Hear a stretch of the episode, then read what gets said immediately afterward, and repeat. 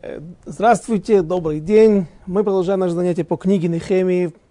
Прошлый урок мы э, в, прошлом занятии, на прошлом занятии мы начали седьмую главу. И, как э, я говорил, мы ее всю читать не будем, потому что нет смысла. В основном одни имена. И список полностью идентичен, практически похож на тот, который мы встречаем, мы впервые видели в книге Эзры во второй главе.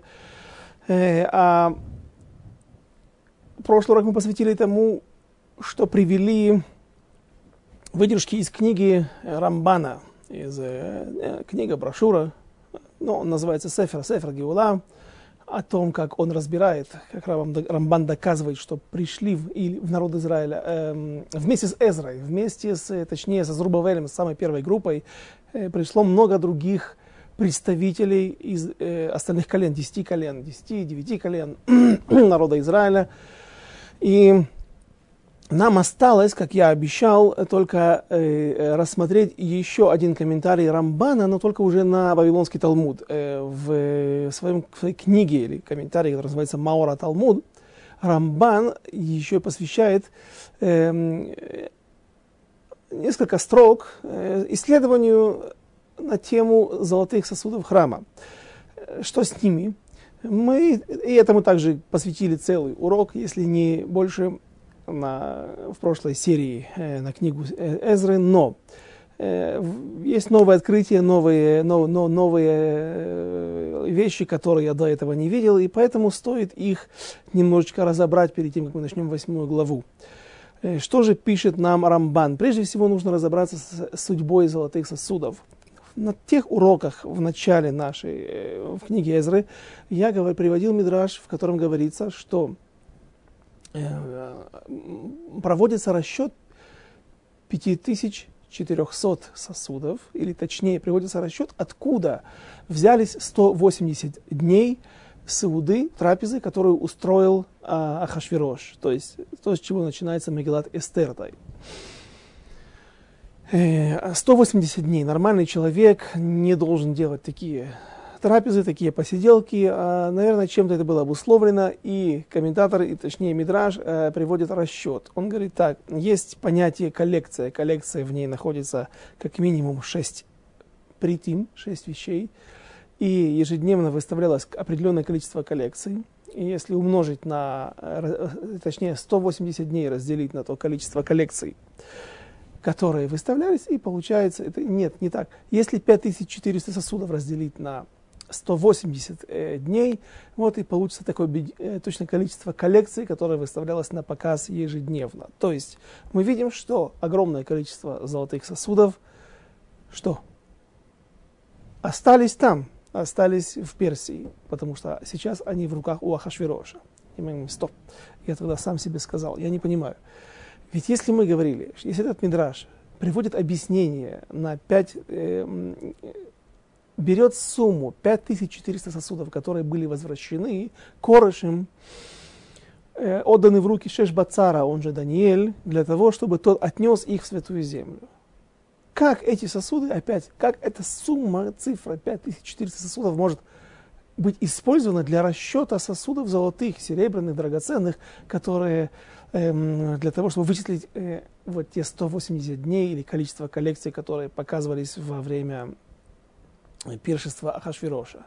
Это может означать только одно, что, по-видимому, вся эта коллекция, она была оставлена, она была где-то остановлена э, на полпути и возвращена обратно в Вавилонию. И давайте вспомним стихи в, в первой главе, в конце первой главы книги Эзры говорится так – седьмой стих. А царь Корыш приказал достать утварь дома Господня, который на выходные царь вывез из Иерусалима, и поместил ее в капищах Бога, богов своих. И достал ее Корыш, царь Параша, Параса, через Митридата, казначея, и отсчитал их тот Шешбацару, правителю Иудеи. И вот число их. Чаш золотых 30, чаш серебряных тысяча, ножей 29, кубков золотых 30, кубков серебряных э, двойных 410, а остальных сосудов 1000, всей утвари золотой и серебряной 5400, все это привез Шешбацар во время исхода изгнанников из Бавеля в Иерусалим. Да вот стихи сами говорят, что он да привез. То ли вернули, то ли это еще была другая коллекция из других 5400 400 сосудов. Но в любом случае мы говорили, что не ковчег завета, который остался, по мнению наших мудрецов, в недрах храмовой горы, ни золотых столов, ни зол... а, значит, смотрите, золотые столы, один стол только, представьте, какая-то какая масса, какое количество золота, но э, их было 10 царь Соломон доделал, эм, добавил, изготовил еще 10 столов. Также были и 10 минород. Каждая минора имеет 7 огней, 7 лучей. 10 э, умножить на 7, 70. И, соответственно, поясняют комментаторы, что задумка царя Соломона эм, э, заключалась в том, что он планировал через вот эти 7, 70 огней 70 фитилей или 7, 10 минород влиять на народы мира, потому что также всем известно, что народы мира делятся на 70 основных групп, э, не языковых только, а как э, этнических групп, те которые, народы, которые дали начало э, и распространились уже по всему свету. И действительно царю Соломону это удавалось, потому что не один раз мы упоминали, что его царство, царство, царство Давида прежде всего в книге Нецах Израиль, Маараль из Праги называет, э, что царство Давида было подобно царству небесному. И царь Соломон, уже царь Шломо, уже не провел ни одной войны, и он славился на весь мир своей мудростью. И о нем сказано, что он – Шалат Бекипа, всего несколько царей в мире удостоились подобной чести. И э, Навуходнецар один из них, и один из них царь Шломо. Но если Навуходнецар действительно захватил весь мир, то как же о царе Соломоне он не провел ни одной войны. Э, да, у него было, были большие территории и много стран, которые он получил, над, власть над которыми он получил от, по наследству от своего отца. А царь Давид, как известно, расширил границы настолько, что ни до, ни после него больше э, государство израильское не имело таких границ практически от, от Персии и до, э, до Египта. Почти-почти до обетованных, до обещанных э, территорий, указанных в, в Торе самой.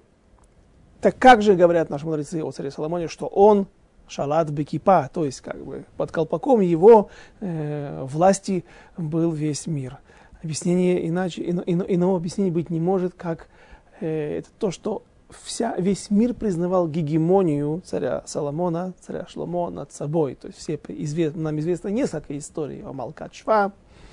Мара говорит, что э, не было такой царицы, а был э, было царство. Нужно читать не Малкат Шва, а Малхут, Малхут Шва. Э, наверное, многих это возмутит, такой мой паршанут. На, на, такой, э, так, к такому выводу я пришел, когда писал статью, отвечал на вопрос, который мне задали на этом же сайте, Талдут и Шурун, и э, против, против э, Вавилонского Талмуда, э, против такого серьезного аргумента очень тяжело спорить, с, с ним очень тяжело спорить. И я пришел к выводу, что э, это были некие изыскания царя Соломона, которые, э, в которых он оступился, как и был же неудачный проект с, тысяч, с тысячу женами. Э, да, наши, главное, что царь Давид, царь Шломо и многие другие наши праотцы эм, занимались исправлением мира. И это то, что их волновало, то, что они стремились сделать. И мы получили от царя Соломона книгу Мишлей, а, которая наполнена огромным количеством различных исправлений, различных советов и многие другие его книги. Но были и неудачные проекты. И вот один из них это Малкат Шва. Но это, на такой царицы не было. И там простые доказательства я приводил в той статье. Попытайтесь найти, если кого это интересует на самом сайте, что о царе Соломоне сказано, что он был праведный человек, несмотря на то, что э, мудрецы наши пытались записать его, внести его в список тех царей, у которых нет будущего мира, и э, перед ними появилось изображение царя Дьюкано, лицо царя Давида, отца Шломо, который э, умолял их не делать это, но мудрецы стояли на своем, пока не появился, раздался голос с небес, громогласный голос или как эхо, бат коль, и самого Всевышнего, и он провозгласил о том, что э, он, ну, вы не имеете права очернять имя и царя Соломона, то есть он праведный человек. Соответственно, он не мог просто так налево-направо с любой царицей, любой э, женщиной, которая попадалась ему на глаза, вступать в связь. Это просто неприемлемо. даже думать в таком направлении, э, если он праведный человек и сам Всевышний за него заступился, несмотря на то, что нашим, нашим праведникам, нашим мудрецам казалось нечто иное.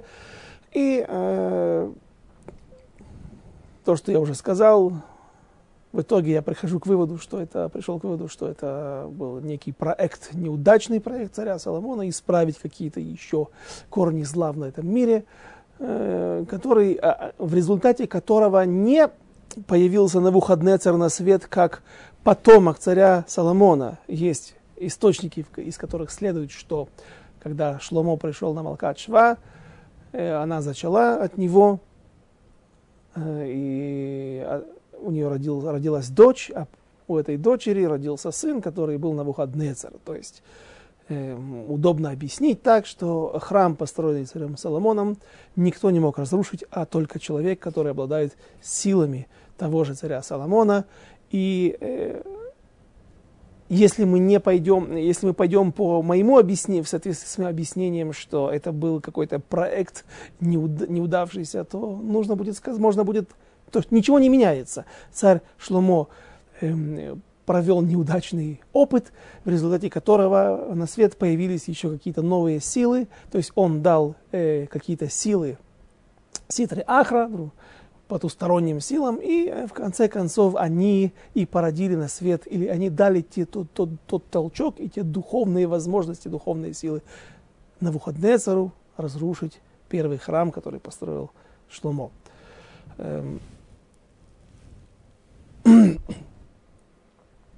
Вернемся к сосудам нашим золотым. Э, что еще интересного э, я встретил? Десять золотых, десять, нет, десять минорот, десять золотых столов, которые стояли в Эйхале перед входом в Святая Святых, но в самой Святая Святых э, Шломо поставил двух огромных крувим. То есть это было несколько десятков локтей и также в высоту больше 10 или около 10 локтей. То есть это были огромные фигуры. Возможно, они были только позолоченными, э, но и этого было бы достаточно для того, чтобы сказать, было огромное количество золота, огромное количество тонн золота.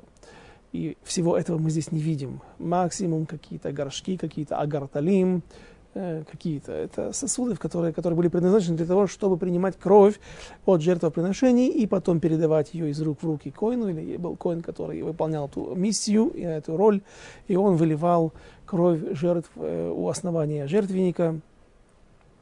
Только это то, что мы видим, ножи для шхиты, прочие мелкие незначительные сосуды, о, о, о э, которых вообще практически не говорится больше здесь. Так где все это?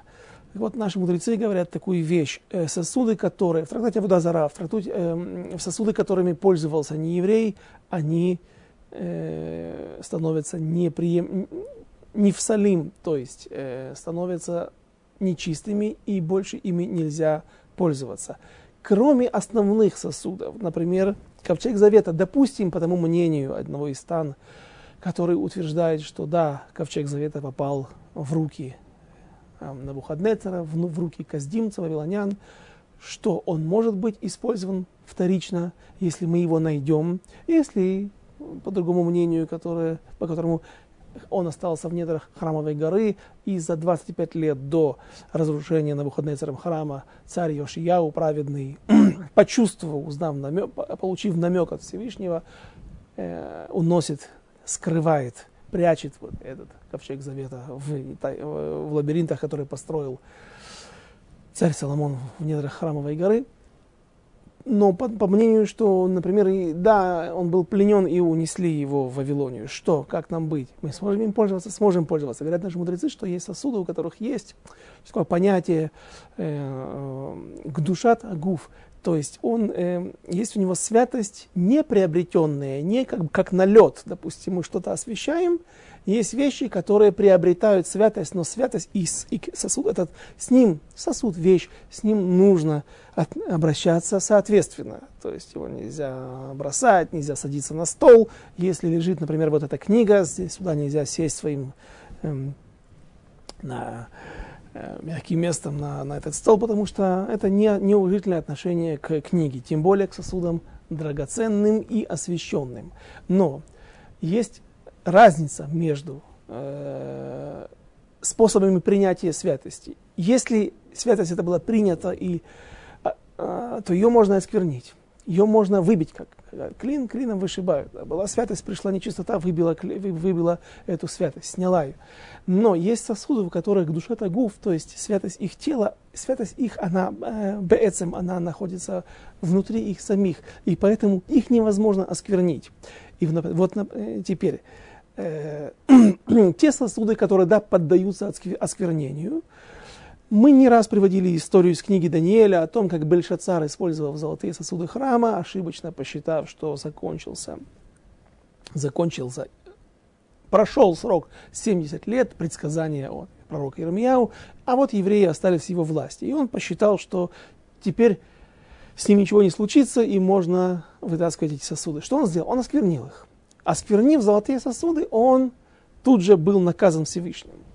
В ту же ночь Корыш и э, его тесть Дарьявыш первый, Дарий первый, э, убили его, размножили ему голову за, э, чугунной палицей, какой-то, каким-то светильником. Э, а вот Ахашвирош, он же ведь тоже устроил трапезу для того, чтобы осквернить сосуды. Ну, он часть их показывал, но какими-то сосудами он пользовался. Более того, написано, что он сам надевал одежду первосвященника, а это уже не просто одежда, это и там и были элементы, я не знаю, был ли циц, золотой циц, давайте подумаем вместе. Э, таз, вот этот вот, э, эта э, пластина металлическая, золотая пластина, на которой написано Кадош Лашем в два ряда, на, на, двух, на двух ярусах. Э, ею пользовался Навуходнецар. Навуходнецар – пытался повлиять на Амисраэль, и это еще одно мнение, которое объясняет, за что пуримские события произошли с народом Израиля, э, что они были наказаны не за то, что они участвовали, какие-то, какая-то часть евреев участвовала в трапезе, потому что только евреи из э, правительственного квартала Шушана Бира, даже не в самой столице, потому что Бира это Кремль, Кремль а это, ну, если сегодня брать правительство России, оно заседает на территории Кремля. Здесь, допустим, есть Кириат Мемшала а, в, Теле, э, в Иерусалиме, правительственный какой-то квартал. так вот, только евреи этого места э, участвовали в этой трапезе. А почему на всех евреев распространялось это наказание, этот вердикт? Э, опасность уничтожения всех евреев, всей империи. Объясняют наши мудрецы, что все евреи когда-то участвовали в трапезе по не в трапезе, а в одном мероприятии, которое еще устроил Навуходнецер. Что они сделали? Э, Навуходнецер поставил золотую статую, как известно. Э, во сне он увидел статую из четырех металлов. Голова была золотая, это и был Вавилон но уже плечи, грудь была серебряная, что говорило о Персии. Дальше шла бронза а, или медь. А потом э, ноги были железные, это и есть Эдом, изгнание, в котором мы по сегодняшний день находимся, Римская империя, римское изгнание, западная цивилизация.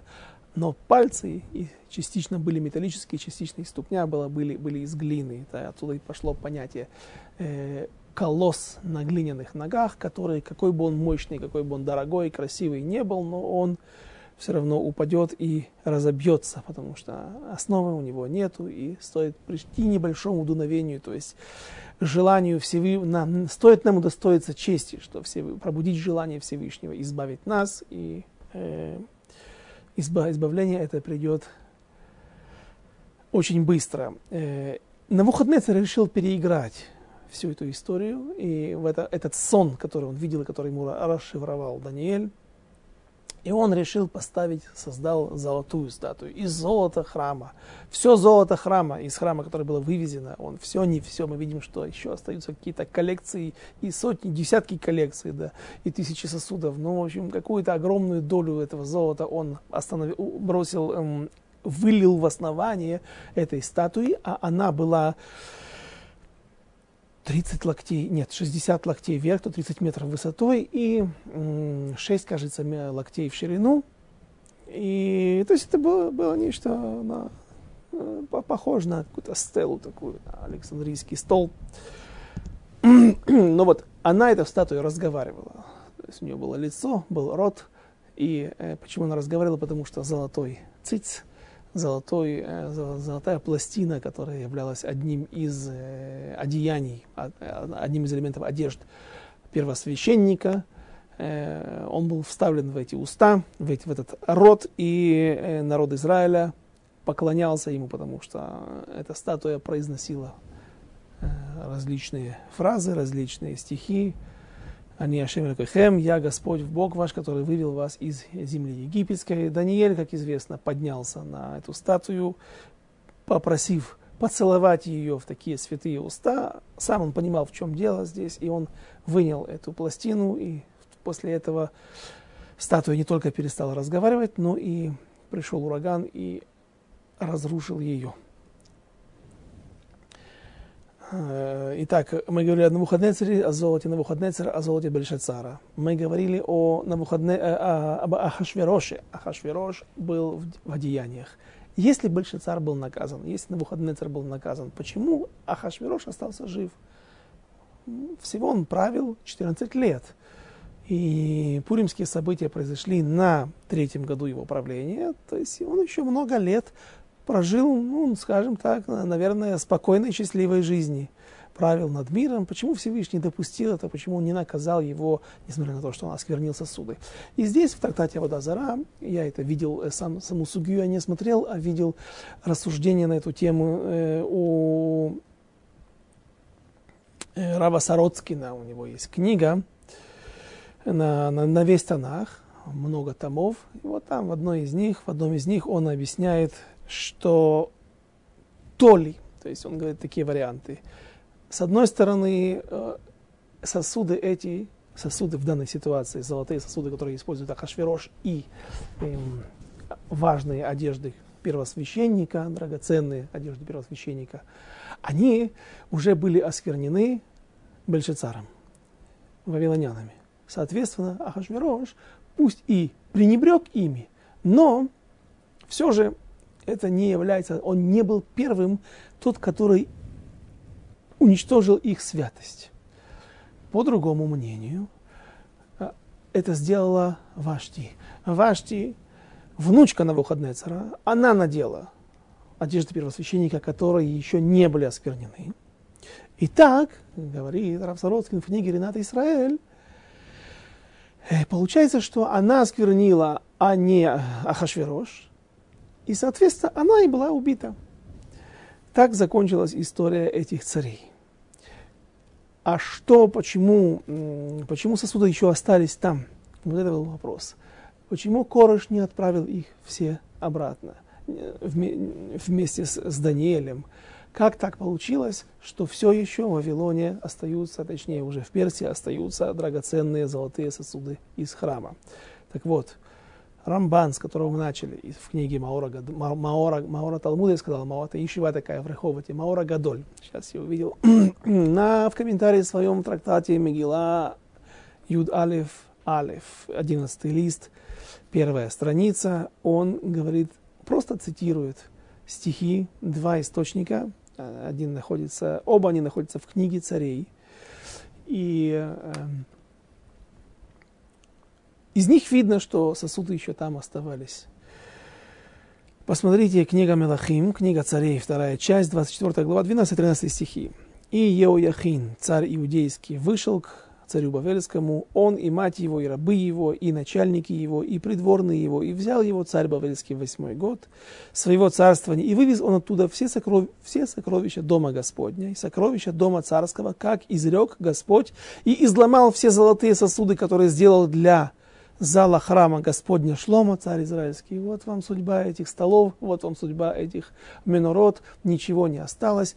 А та минура, тот светильник золотой, который мы видим на э, а, арке триумфальной Титуса в Риме, где один из легионеров э, несет э, огромную, тяжелую, массивную золотую минору. Это уже были новый минород, которые наши мудрецы во главе с Эзрой и Нехемией отливали для храма. И вот еще один источник. Э, второй, э, это та же книга, книга царей, вторая глава, 25, э, вторая часть, 25 глава. Так вот, здесь сказано так. И, и эти стихи уже говорят о разрушении храма, о времени после разрушения храма. И медные столбы, что у дома Господня, Яхин Убоаз, были такие два огромных столба, у них была высота около 9 метров. Они украшались наверху э, медными, э, какими-то инкрустированными ремоним, там пальмовые ветви были. И, и, в общем, очень все было красиво. Кроме того, что было просто очень много меди, было еще и все сделано невероятно красиво. И медные столбы, что у дома Господня, и подставки, и море медное, что в доме Господнем. Э, море медное – это 12 огромных медных быков, э, на которых была огромная тарелка, огромный бассейн сделан, и там находилась миква в несколько метров глубиной. На самом деле к нему снизу был подведен источник, и получается, что миква это была природная, естественная, это не вода, которую наливали, как мы сегодня делаем во многих местах, и искусственно сделанная.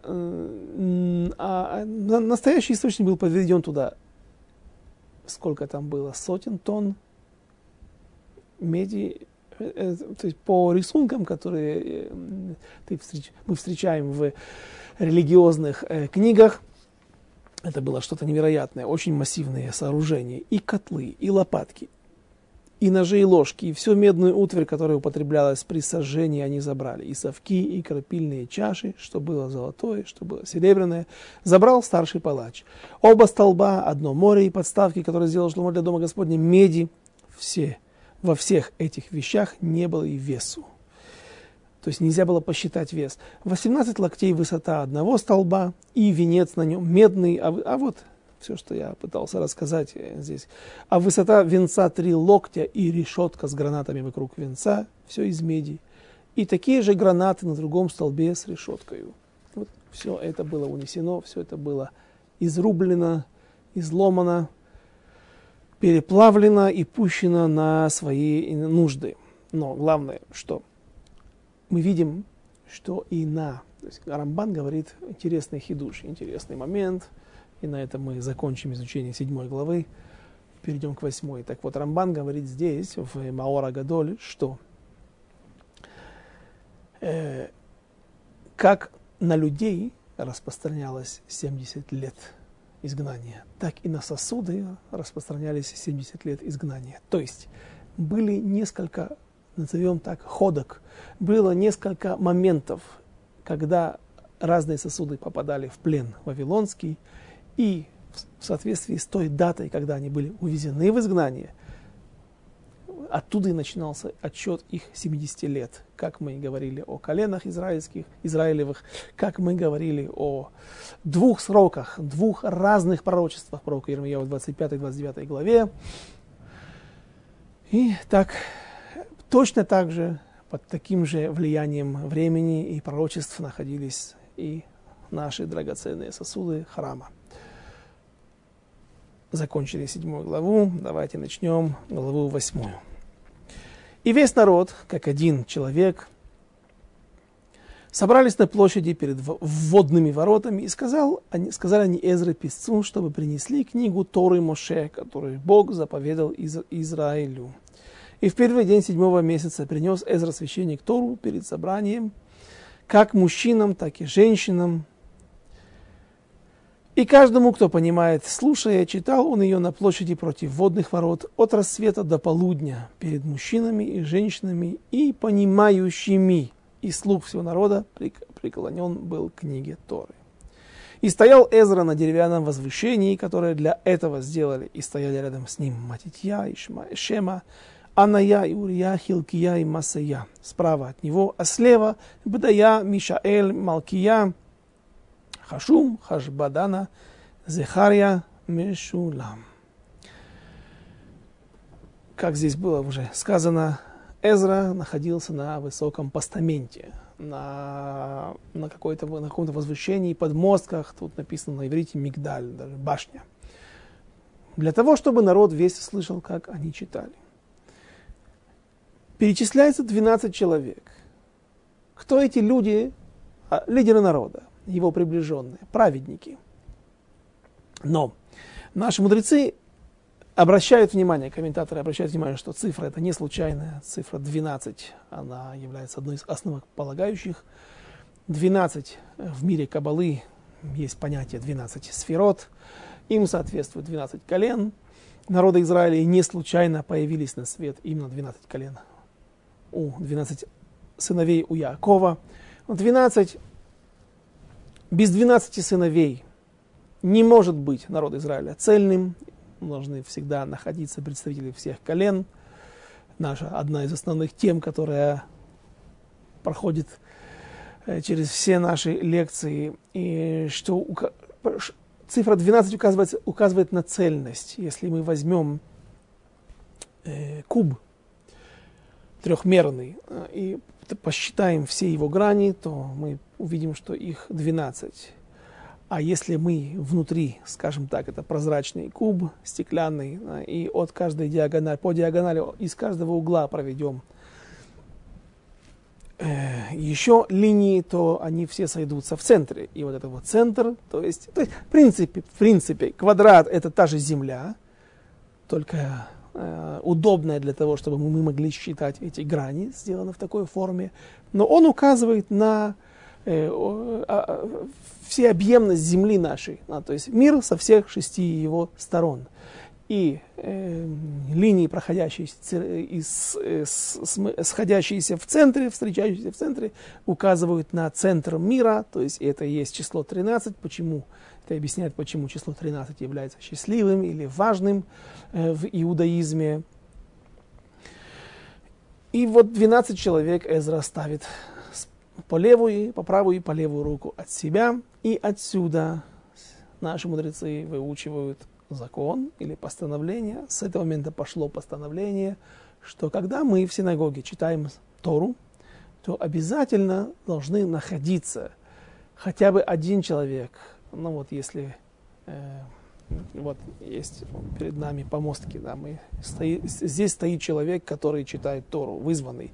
Возле него Балькойры по левую руку его, а слева стоит от Бимы Габай, староста, человек, который вызывает людей, который командует всем, а по правую сторону находится человек, если сейчас у нас вызван первый человек только, здесь должен стоять просто кто-то, доброволец. После того, как э, первый человек закончился, и, и закончилось его чтение его алии, на тот отрывок, который его вызвали, он не уходит на свое место, а он занимает эту позицию справа от Бимы, на которой возложено, возложен свиток Торы. Почему?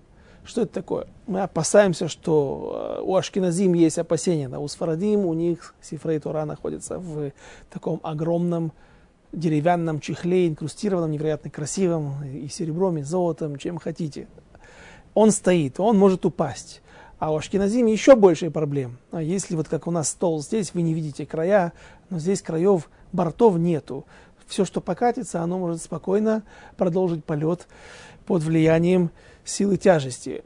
И вот Сефер Тора, если вдруг кто-то зазевается и не, не обратит внимания, то она может покатиться и упасть, коснуться земли, а это уже серьезные проблемы, это уже плохой намек, плохой знак для синагоги, для общины, вся община должна поститься делают другие исправления. Так это не по этой причине. Эм, два человека со, со стороны должны стоять из-за уважения к Торе. И это учат из, из вот этих вот стихов.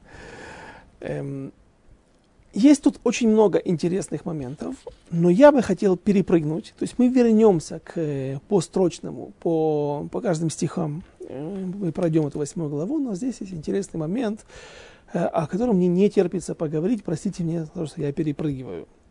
Сказано здесь так, в самых последних стихах. «И вышли люди, и принесли, и сделали себе кущи». Щи, ну, шалаши. Идет речь о празднике Суккот каждый на крыше своей, и во дворах своих, и во дворах Дома Божья, и на площади у водных ворот, и на площади у ворот Ефраима. И вся община, возвратившаяся из изгнания, сделала кущи, и поселились они в кущах, в, шалашах, как не делали сыны Израиля со времен Иошуа бин Нун, и до этого дня, и веселье было очень великое. Что случилось? Наши мудрецы не, вот именно так реагируют в Вавилонском Талмуде в трактате Эркин, Ламет Бет, 32 лист, вторая страница.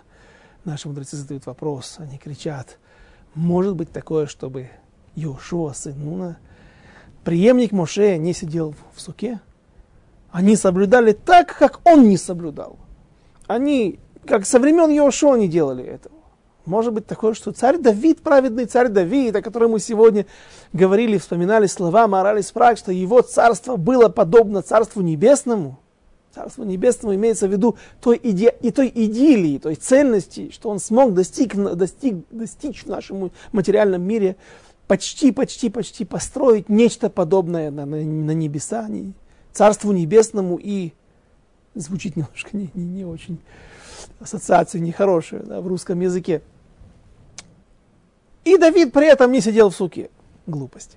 Шломо, которому преклонял колено весь мир и приходил за советом и приносил подарки и говорил, правь нами, говори нам, что делать мы будем делать. Гегемония над всем миром. Но царь Соломон при этом в суке не сидел. Наши мудрецы э, дают интересное объяснение.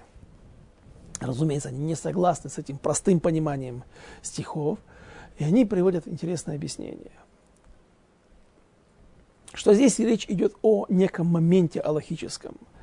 Э, есть такая аллаха. Сука, сука, сука. Понятно, что ворованная сука, нельзя в ней сидеть. Как ты не можешь выполнить заповедь ворованным тфилином или ворованными четырьмя видами э, растений, лулавом, этрогом. Э, так и в ворованной суке ты сидеть не можешь. Но есть даже ситуация, когда могут возникнуть проблемы, даже когда сука твоя, но территория, на которой ты ее поставил, она не твоя. Не идет речь о стоянке, которая мэрии местного города нарисовала там инвалидную, коли, инвалидную коляску и э, вот это, это место предназначено только, на нем имеют право стоять только инвалиды со своими машинами. Не только это, а вообще о Ршута Рабин, владение, общее владение улицы, с ним есть проблема. И наши мудрецы говорят, что если у тебя нет своего балкона, если у тебя нет своей крыши на э, твоем доме, куда ты можешь выйти и поставить там свою суку, то тот, который ставит, ставил в те времена далекие, в Иерусалиме. Это не идет речь об Нейбраке, не идет речь о других городах, тем более о Москве или Нью-Йорке. А именно эта проблема э, имела место в Иерусалиме. Если ты ставишь ее на улице, возле своего подъезда, ну, ты выходишь из дома, дома, как, например, мы здесь находимся недалеко от Рамота, Рамот, Рамот Полин. Студия наша находится по такому адресу. А, а, а, а еще чуть дальше есть старый Рамот, Рамот Алиф, который строился в 70-х годах для русских репатриантов, для той первой волны русских репатриантов. Квартиры давались бесплатно. Ну что, все неплохо. Сегодня это религиозные районы, э, не было в них балконов потому что надеялось правительство Израиля, что все эти люди, опустошенные полностью с 70 годами советской власти, и они точно с Божьей помощью будут не религиозными, не соблюдающими, поэтому балконы им для того, чтобы они могли поставить шалаш, суку, то есть ее нужно делать под небесами, а не под деревом, под кроной дерева и тем более под другим балконом. Так вот, э, дома эти были все без э, балконов. Сегодня люди самостоятельно приклеивают, пристраивают эти балконы, как говорят, выводят, выносят их. Но те, у кого нет, или живут на съеме в такой квартире, они ставят сукот у себя во дворах, у себя во дворах возле лавочек, где сидят бабушки, где найдут место на стоянках, в общем, где, где не гоняют. Теперь, сегодня это возможно, а в те времена далекие была проблема. И вот какая с этим была проблема аллахическая. Дело в том, что Иерусалим, в Иерусалиме нет понятия Рашут Аяхид. Э, твоя личная, твое личное место, твое личное собственное э, место, где ты можешь, например, переносить в субботу. Конечно же, квартира, да. Конечно же, э, крыша моего дома, да, или балкон. Но э, дворик какой-то человек не мог отгородить. Почему? Э, царь Давид, и об этом рассказывается в конце книги пророка Шмуэля, он, есть там противоречие в, в двух источниках. Есть Диврей Ямим и есть книга пророка Шмуэля. А, в одном месте сказано, что Давид купил за 60 монет золотых, э, или шекелей, шекелей, по-моему. А в другом месте сказано за 300. И наши мудрецы говорят, как, так, как, как, как же это получается? Эм, противоречие объясняет так, что от каждого колена были взяты. Э, в общем, в общем там, там про, э, проходит, э, происходит деление э, от каждого колена, если мы возьмем 12 колен, умножим на 60, тогда получается определенная сумма. То есть Давид, царь Давид взял, взыскал э, с каждого колена по определенной сумме 60 шекелей, золотых или серебряных. В одном месте сказано серебро, в другом золото, нужно разбираться. Э, смотрите мой урок на, на книгу пророка Шмуэля. И там он, куп, э, за все эти деньги он купил эту гору храмовую и весь Иерусалим. И получается, что Иерусалим, он не делился по жребию между коленами. Иерусалим принадлежал всем коленам. И, соответственно, не было такого понятия Рашута Яхид. Все было Рашута Рабим.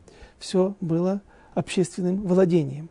А если это общественное владение, и ты на нем ставишь свою суку, не имея балкона или крыши у себя над головой, крыши на, на, на территории, площади на, на, на, на крыше своего дома, у тебя получается проблема с сукой.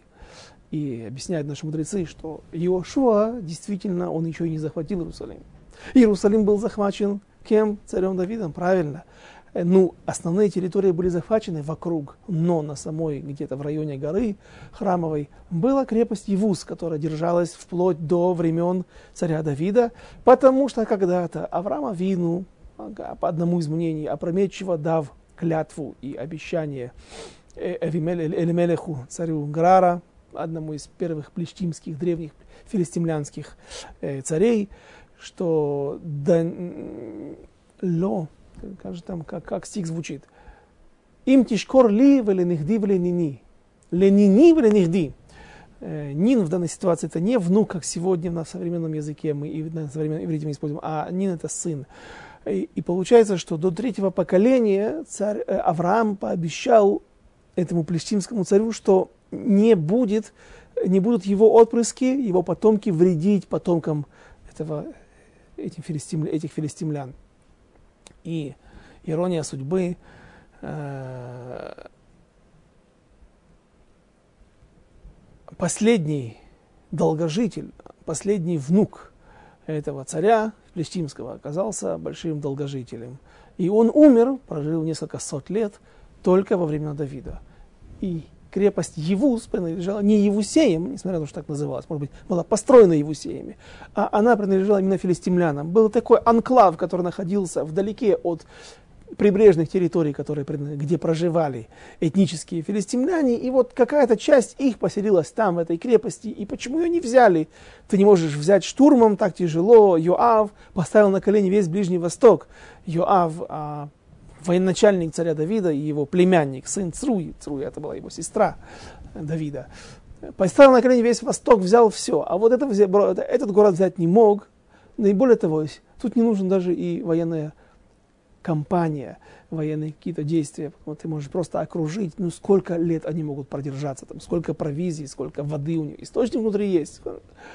А без, без еды не продержались бы? Ответ простой. Евреи просто не атаковали их, потому что каждый раз, когда евреи пытались что-то сделать плохое, было какое-то опасение у филистимлян, что евреи могут против них что-то предпринять, они вытаскивали этот договор, эту клятву, которую подписал когда-то Авраам Авину вместе с плештимским царем, их праотцом, а, и помахивали ей как резолюции ООН, как вот этими эм, эскемей Осло, договоры в Осло, которые э, были когда-то заключены правительством Израиля, его лидерами, и с тех времен филистимляне, подним, плештим, палестинцы поднимают стоит плюнуть в сторону одного маленького араба, как сразу же начинается крик на весь мир, евреи нарушают договор, евреи оскверняют клятву Всевышнего. А, а в нашу сторону можно бросать не только гранаты, можно бросать ракеты, что угодно, что было недавно, вот упало аж в Кварсабе,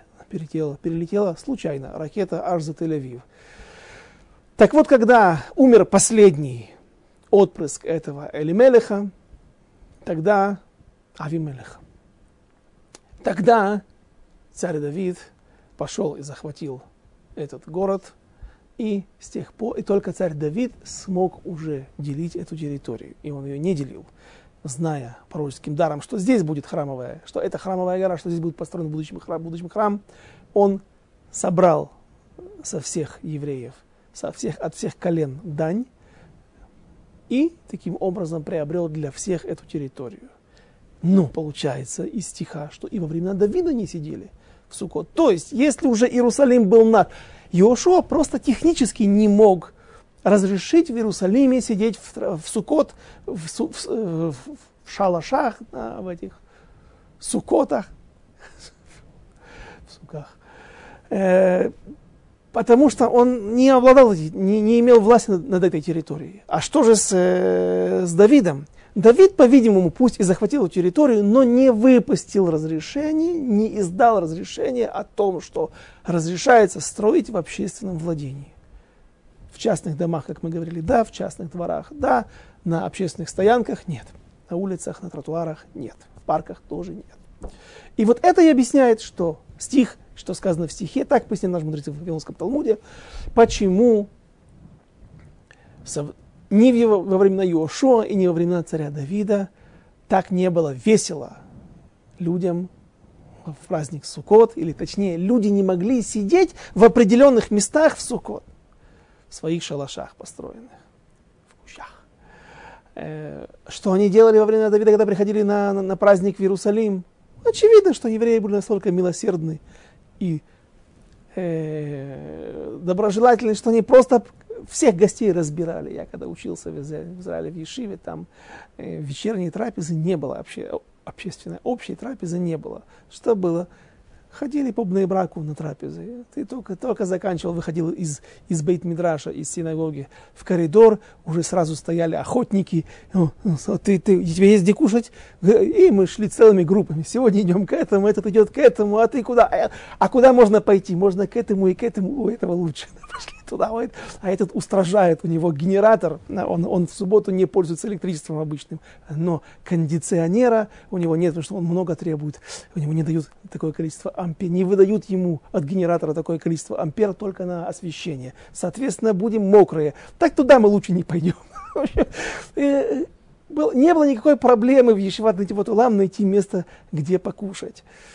Э, и то же самое, наверное, было во времена Давида. Люди просто разбирали все эти сотни тысяч пришедших из всего, всех уголков Израиля на, э, на праздник Суккот, на, поднявшийся на Регель, и тогда постановления этого не было.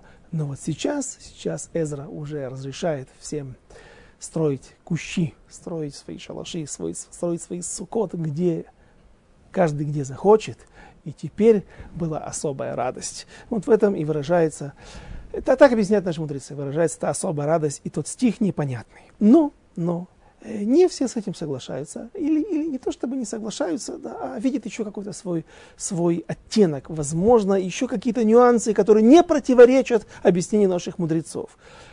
Кузари говорит странную вещь, Рави Иуда и Леви, если бы это не слова, которые вышли из святых уст Рави Иуда, Леви, великого Ришона, а, то не знаю, как бы могли вообще, э, мы бы эти слова не, не, не восприняли бы за серьезные. Он говорит, что только избранные, только самые великие люди, они исполняли эту заповедь, а простолюдины, они не сидели в... Ну,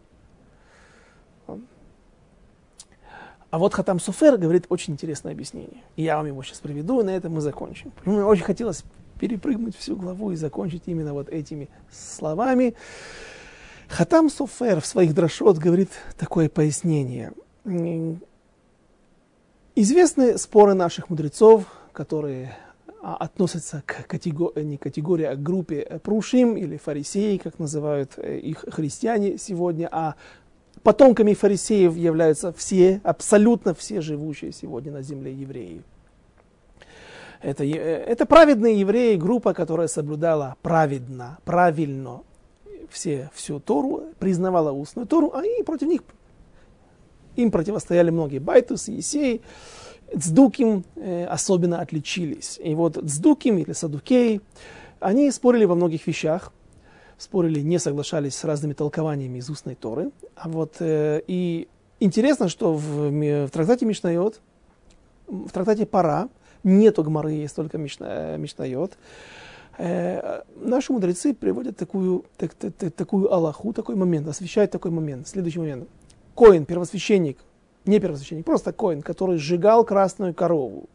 А во времена Эзры ее, их было много – было 9, если я не ошибаюсь, красных коров. Также мы говорили э, очень подробно в книге Эзры на эту тему. Эм,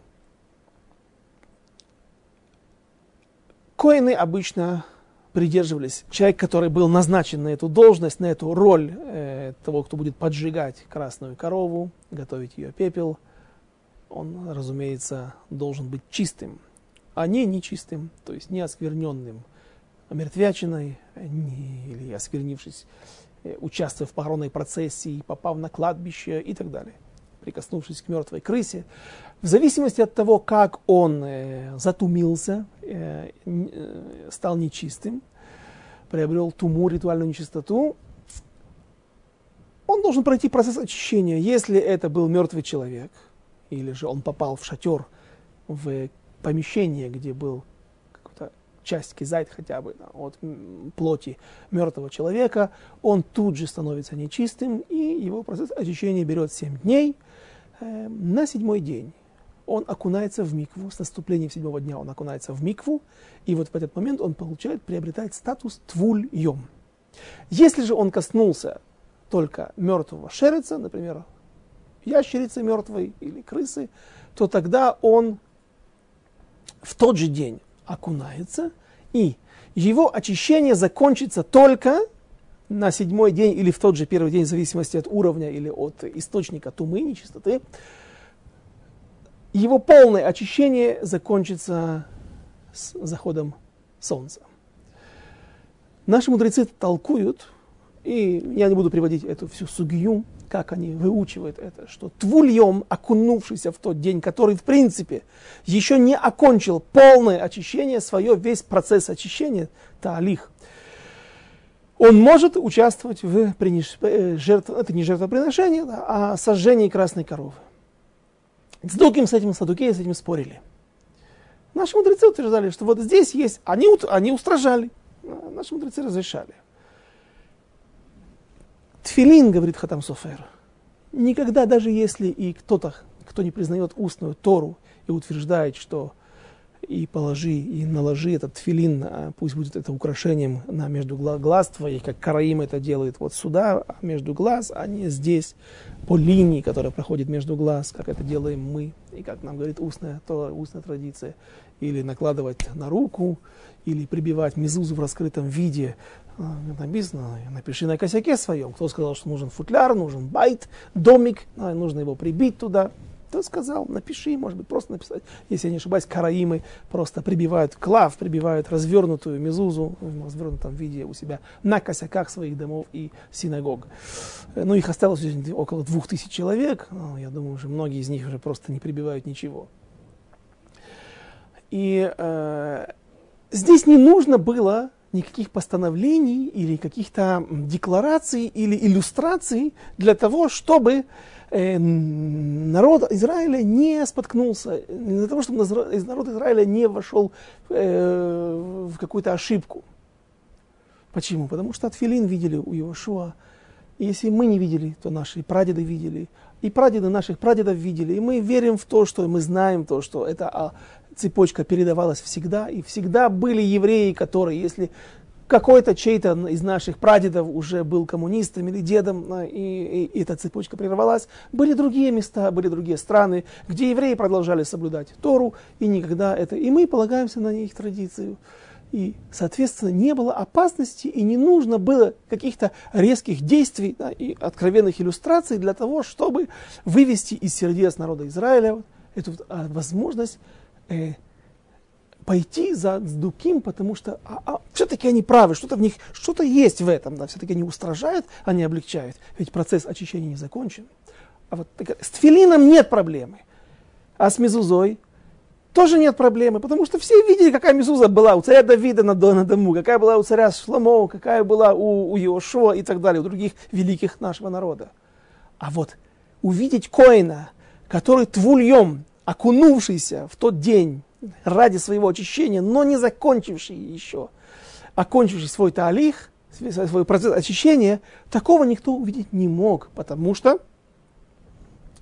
нормальный коин, которому предстоит вот этот важный э, выполнение этой важной заповеди, он, он, он, он очень оберегал себя от того, чтобы э, не, не затумиться, оставаться чистым всегда. Так вот, что сделали наши мудрецы? Они специально, преднамеренно того коина, того священника оскверняли.